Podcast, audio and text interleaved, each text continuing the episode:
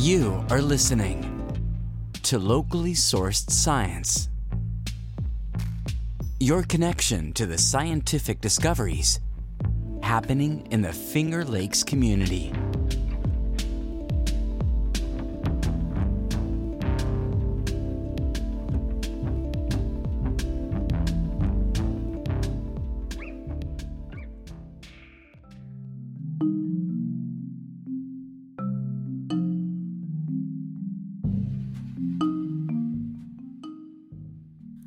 Esther Rakusin, and you're listening to Locally Sourced Science. We are nearing the end of Women's History Month, and in today's show, we feature a new museum exhibit on display now at the Museum of the Earth at the Paleontological Research Institution, or PRI, in Ithaca.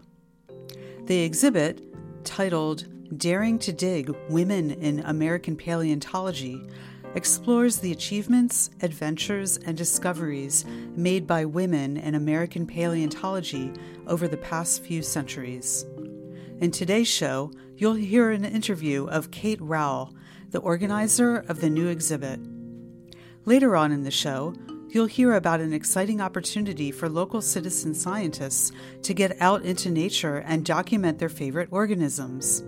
This project is called the City Nature Challenge and it also happens to be organized by the PRI. You'll hear an interview of Dr. Alexandra Moore, Senior Education Associate at PRI, speak about the City Nature Challenge and how you can get involved in collecting data for the project. First off, here is locally sourced science contributor Dr. Anna Levina with her interview of Kate Rowell, exhibit developer of Daring to Dig, Women in American Paleontology.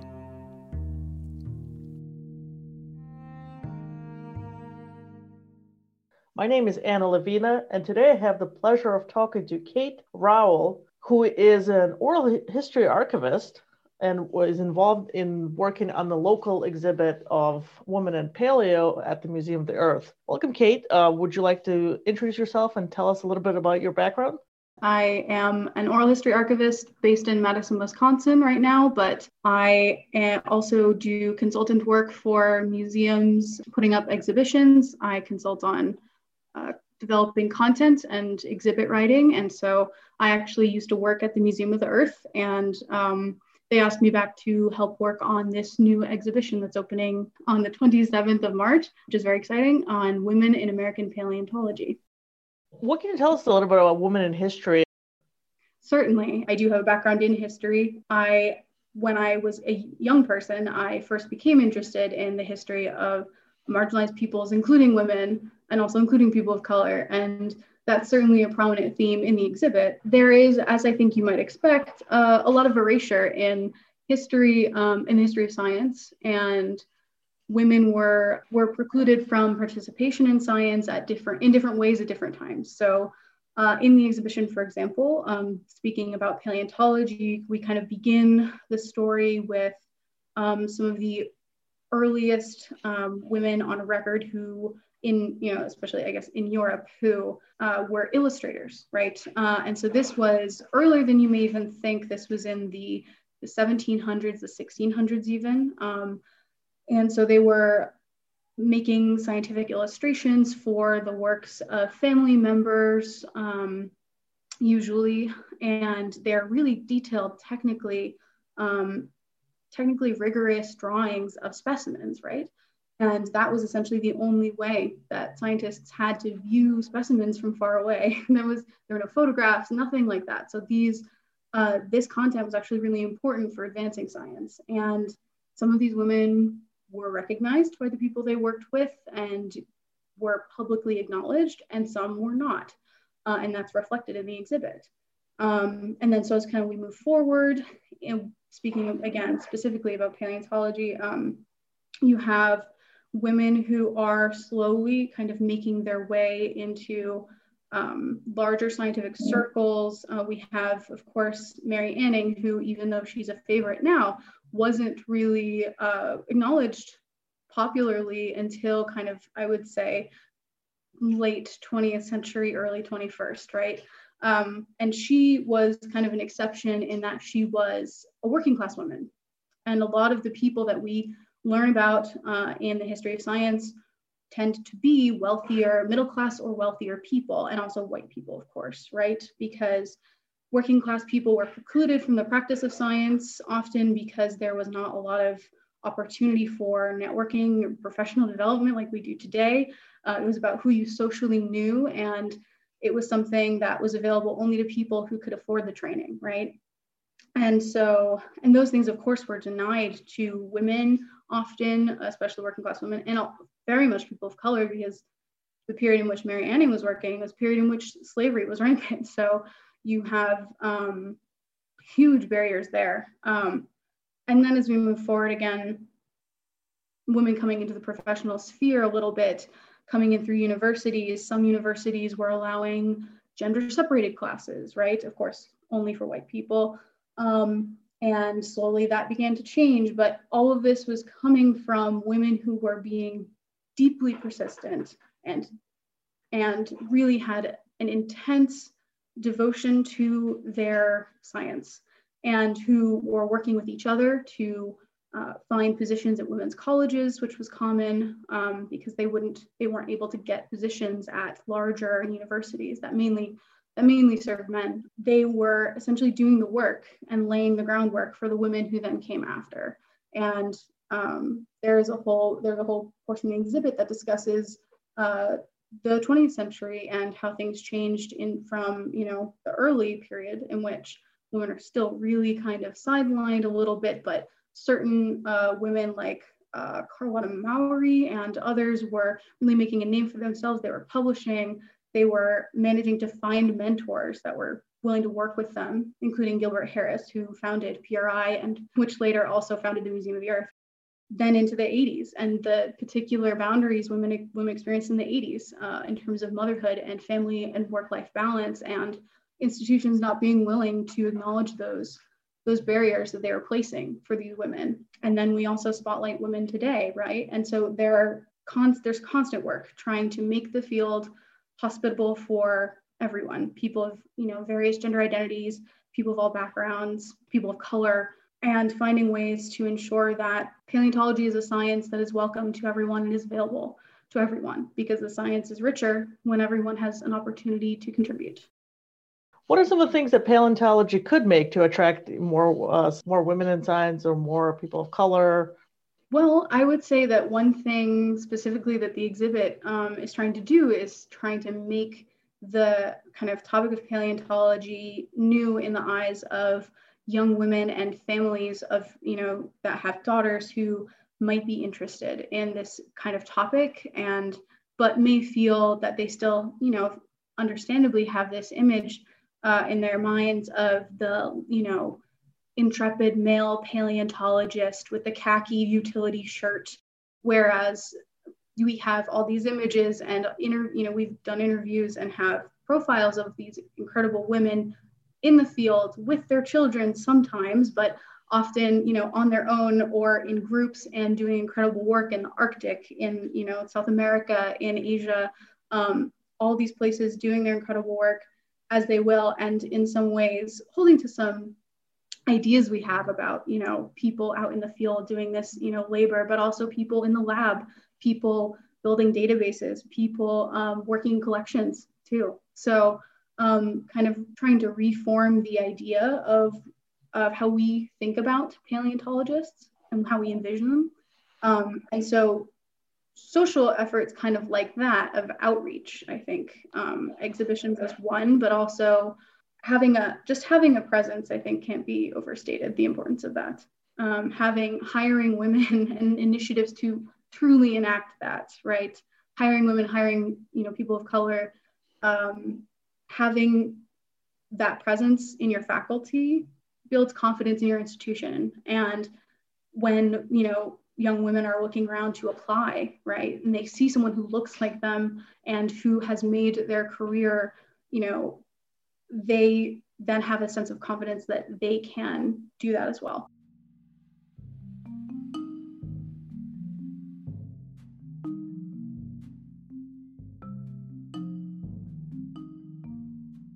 If you're just tuning in, you're listening to Locally Sourced Science.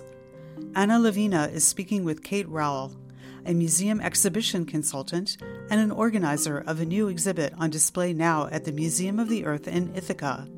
The exhibit is called Daring to Dig Women in American Paleontology.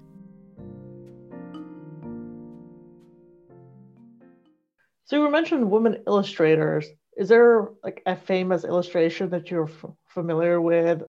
Well, something that I I actually learned while working on this exhibit was um, there's a um, kind of seminal book um, published by Martin Lister, who was kind of the founder of conchology, the study of you know um, kind of mollusks and and that kind of group, and um, that he published you know the most uh, at the time in the you know 16 the late 1600s the mid mid late 1600s the most uh, comprehensive book um, of specimens and that that was a really very big deal um, and that made them available to the scientific community to be viewed compared contrasted and discussed uh, in a way that wasn't available before.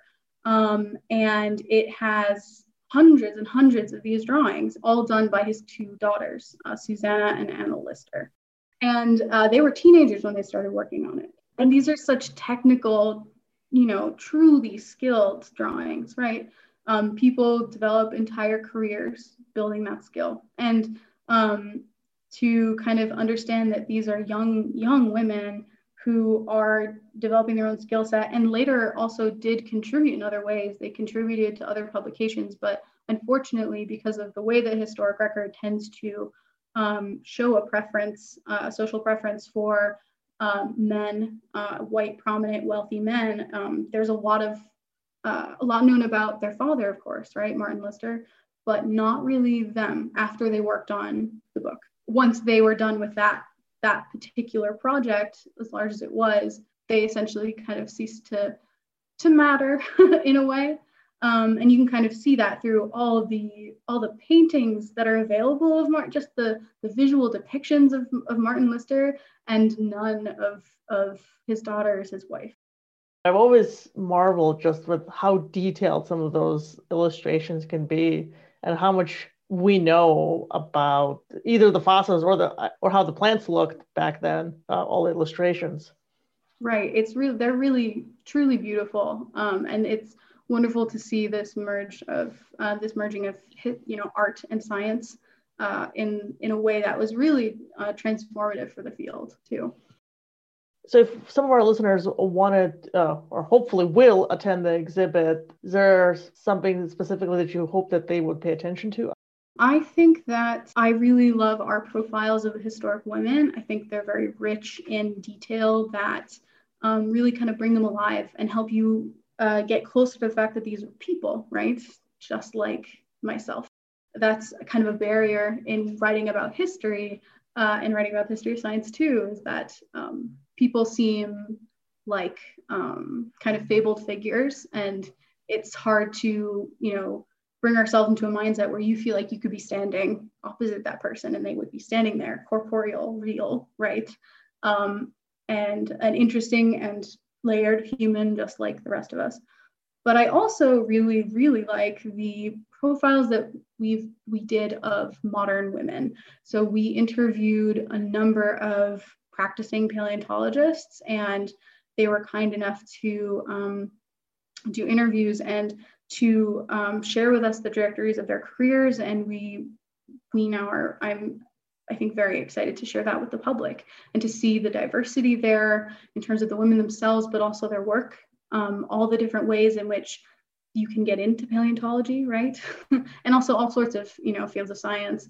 People's uh, career paths are rarely straight, narrow, smooth, and I think that that's represented well uh, there.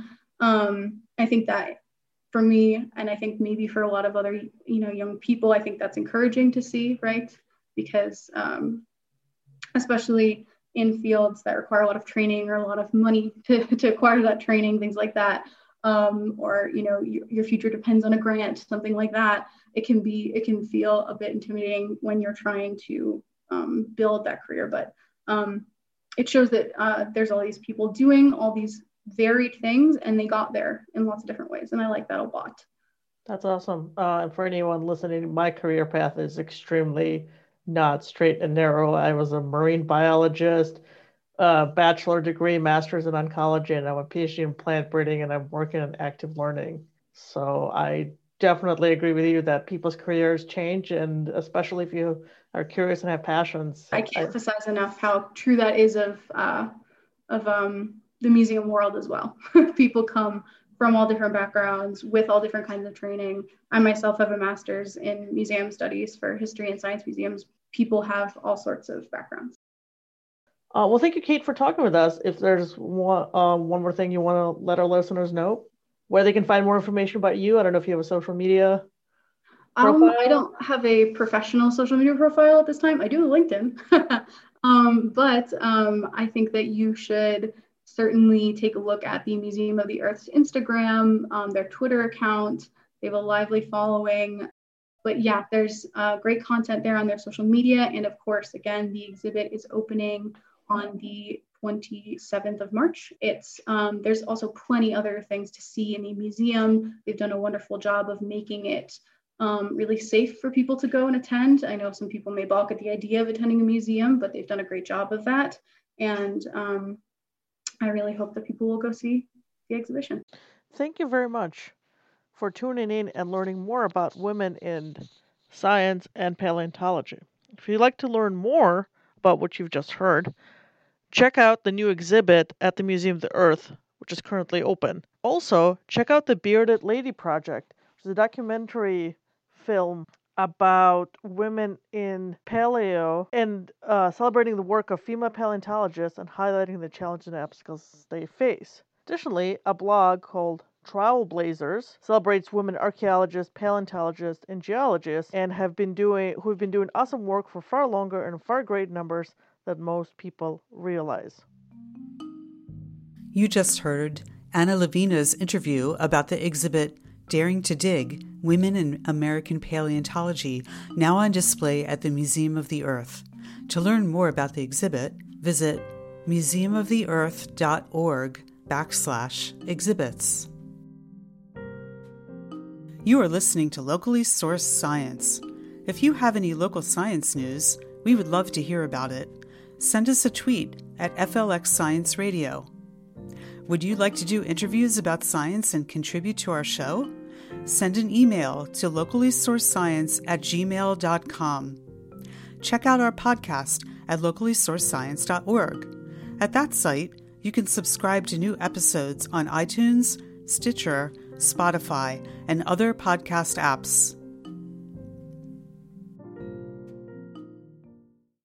I'm speaking with Dr. Alexandra Moore, Senior Education Associate at the Paleontological Research Institution, or PRI. She is here to talk about the City Nature Challenge, a global biodiversity event taking place from April 30th to May 3rd of this year. It is sponsored by the California Academy of Sciences and the Natural History Museum of Los Angeles. This BioBlitz event will be taking place in 450 cities on six continents, and Ithaca is one of the cities. Dr. Moore is the organizer of the Ithaca BioBlitz that will be based at PRI. So, Alex, thank you for talking with me about the City Nature Challenge. Can you start off by talking about what is the City Nature Challenge and how is how long has it been taking place? The City Nature Challenge is, as you just described, a global BioBlitz event, and it's taking place separately in more than 400 cities around the world on the weekend of April 30th through May 3rd. Um, it's meant to try to catalog as much of the world's biodiversity as possible by, by taking an all hands on deck approach, by getting as many eyes and ears and observers out into the world as possible. And so, this is probably one of the largest community science events ever. This is the sixth year that there have been city nature challenges. They were um, begun by the um, by the cities of, of Los Angeles and San Francisco, and there was sort of a friendly competition between those two cities to see who could um, catalog the most biodiversity. And from that first event in 2016, the City Nature Challenge has expanded year after year. I believe last year there were about 250 cities, so it's almost doubled just um, between last year and this. And the name City Nature Challenge is a little bit of a misnomer because we look at biodiversity both in the cities and then beyond um, the city boundaries. Although it was initially focused on urban biodiversity, we're now looking at um, organisms that, that live pretty much anywhere in our region. And in fact, the Ithaca event takes place um, across the, the watersheds of the five easternmost Finger Lakes. So from Seneca Lake over to Otisco and every place in between. Um, we've been using that area all year, actually, over a series of what we've called socially distanced bioblitzes. We've had one in each season at PRI. And so this is kind of the capstone event. So we're really hoping to recruit as many people as possible. You mentioned the word biodiversity. Can you talk a little bit more about what that means and what organisms you're asking people to look for? We're looking for everything. So, animals, plants, fungi, uh, among the animals, insects, birds, uh, amphibians, reptiles, mammals. Um, but we're looking at wild organisms. So we know that the um, human communities have impacted the ecosystems around here profoundly, and not only by our own presence, but also by the plants and animals that we bring with us. And so we are trying to catalog the natural biodiversity, the natural abundance and distribution of different kinds of organisms that that are living here with us that we're sharing these ecosystems with and that's really important because um, we depend on these natural organisms. Uh, think agriculture and dependence on pollinators, for example. And so we want to really get a sense for how the natural communities that surround us and support us, whether they're thriving, whether they're in trouble, um, whether we're seeing changes over time as a function of climate change, which you can't see on a single weekend, but this will be data that we will be gathering over time to try to determine what's the impact impact of having humans in these watersheds of the Finger Lakes and whether we're taking care of our, our supporting ecosystems or not. We just mentioned that this is the first year that Ithaca will be participating. And you talked a little bit about how you're getting prepared and that you've done some bio blitzes over the last few seasons. What else are you doing to get prepared? Are you doing any recruitment efforts? Um, we are indeed. We are trying to work with as many of our community partners as possible. Um, I've spent uh, most of the month of March reaching out to folks, and um, if I haven't hit you yet, I'm coming for you. But um, uh, Ithaca High School is having classes work with us, DeWitt Middle School, the Ithaca Children's Garden, the Science Center. Um, a number of organizations organizations have already stepped up to um, participate and organize their own groups and their own events. But it's really wide open. You don't need to be part of a group. You can just go out there by yourself. The mechanism or the uh, the technology that we're going to be using to collect all these observations is a internet-based platform called iNaturalist and it'll work on your computer and it'll work on your smartphone. And all you need to do is get out there with your smartphone or with a camera and observe take pictures and upload them to the iNaturalist platform. Um, you need to make an account and as long as you do that within the geographic area that we've specified and during the time frame of the City Nature Challenge, any observation that you make will automatically go into our project and be and be counted as part of the City Nature Challenge. How is the data going to be used? Um, globally, I'm not sure how it's used, but it is it is collected and available. And I know that scientists do use data from iNaturalist at PRI, we've been gathering data on the biodiversity of this area, I think since the 1980s, actually. Um, we have some, some older collections of observations that were made, particularly over at the Cayuga Nature Center. Um, in 2017, we actually sponsored a pretty intensive BioBlitz at the Cayuga Nature Center, where we observed more than 600 organisms, macroorganisms, over um, 24 hours. This is a bigger event. It's a longer duration. It's four days so we're hopeful to get a much more complete picture of the diversity of, of these ecosystems. And particularly because this event is in the spring, um, we think that we'll be able to see all kinds of things. So we're, we're keeping track in the various geographic spaces that that we um, maintain at, at, PRI. And then we're also making that data available to anybody anywhere in the world that wants to take a look at it. And it's really pretty interesting because when you look at the iNaturalist platform and you look at some of the observations that people have made, there are some really stunning things um, that that non-scientists have been able to observe and document, particularly the expansion of invasive species or um, little pockets of, of endangered species. And it just takes so many eyes out there in the world, on the ground, in the sky, looking at things and recording them. And this is the kind of data that can't be collected by professional scientists because we're not very numerous. So it really, really helps to have everybody out there making these observations. Okay, so what you're saying is that if you're not an expert or even an occasional observer of, of, nature, you can still go out there with your iPhone and participate. I can't think of a better day to get started than on the City Nature Challenge. It's really important, I think, for everybody to go outside and look around. And it's especially important for people who live in cities because you tend to sort of, um, if you if you live downtown, you're kind of isolated from the natural communities, and maybe you don't think about it all the time. Um, I live sort of out in the country, so uh, nature intrudes on my life every day, but um, but particularly for people who are urban residents, there's so much to see, even right downtown, even in the little median strip between your house and the street. But particularly if you go to some of our urban green spaces, and here in Ithaca we have so many of those. The diversity in Stewart Park is incredible. Um, the Science Center folks are going to be working in the little park right out back behind the Science Center. Um, the Cayuga Nature Center staff is going to be out at Cayuga Nature Center. Um, so this would be the best day in the world if you've never done this before to get your phone, to go out, start observing, and join our community. And what is your favorite uh, type of organism to look for or look at? I guess I'm partial to plants. Um, I'm a geologist by training, and so I've sort of joined the um, ecology community accidentally, but I think that's great. And the more accidental ecologists that we have um, in our in our community, the better off we are. So yeah, I'm I'm I'm a gardener, so I'm a plant person.